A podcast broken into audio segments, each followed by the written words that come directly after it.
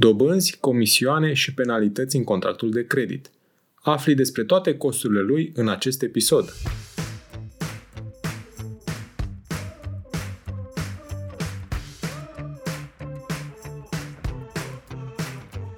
Te salut și bine te-am găsit la Smart Podcast, primul podcast din România dedicat finanțării afacerilor. Sunt Adi Ploscaru și misiunea mea este să ajut companiile să crească și să se finanțeze sănătos. În acest podcast stau de vorbă cu antreprenori și finanțatori remarcabili care împărtășesc din experiențele proprii pentru a te ajuta să-ți crești sănătos afacerea. Sunt nerăbdător să-ți fiu și eu alături în această călătorie, oferindu-ți săptămânal vitamine audioenergizante. Vei afla nu doar informații despre cum să asiguri finanțarea potrivită necesară creșterii, la timp și în cele mai bune condiții, dar și despre cum poți construi afacere cu rost, creatoare de valoare. Bun venit la podcastul Smart Podcast!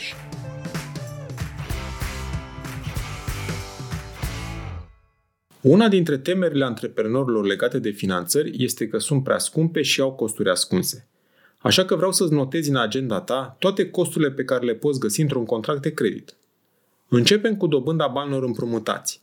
Este costul semnificativ al finanțării, valoarea este exprimată procentual și anual, exemplu 10% pe an, este formată din marja percepută de bancă, marjă fixă pe perioada creditului, plus indicele de referință, robor, euribor, libor, care este variabil, exemplu 8% plus robor la o lună.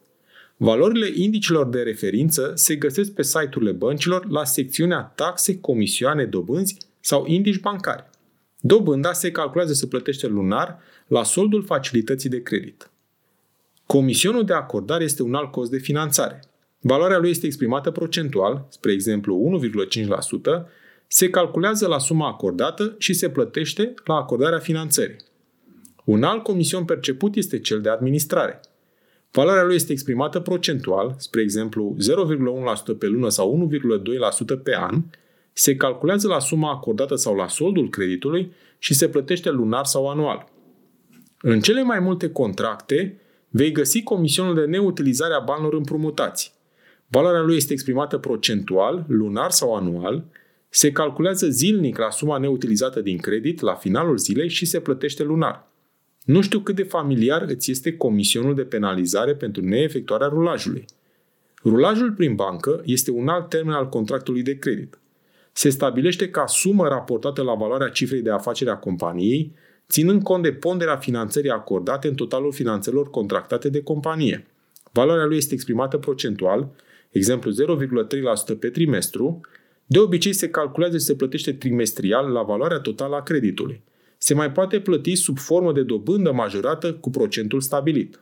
Tot în aceeași categorie a comisionului de penalizare intră și cele percepute pentru nerespectarea unor clauze contractuale.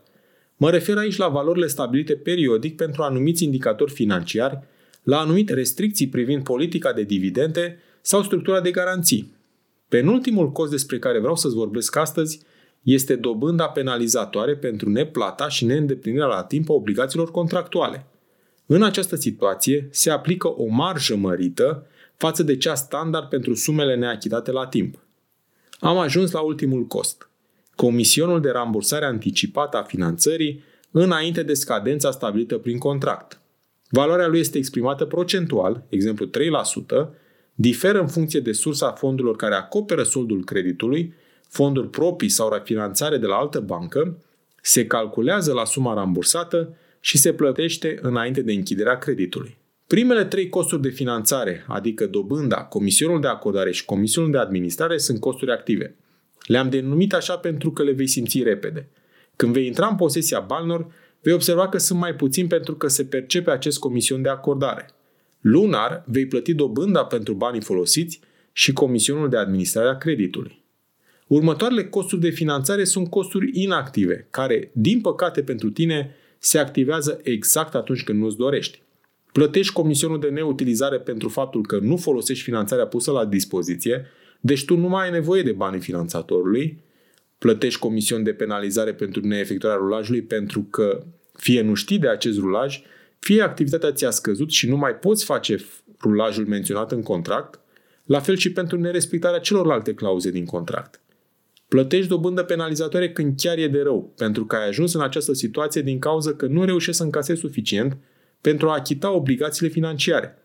Ce e și mai rău este că nivelul dobânzii penalizatoare poate fi și dublu față de dobânda contractuală.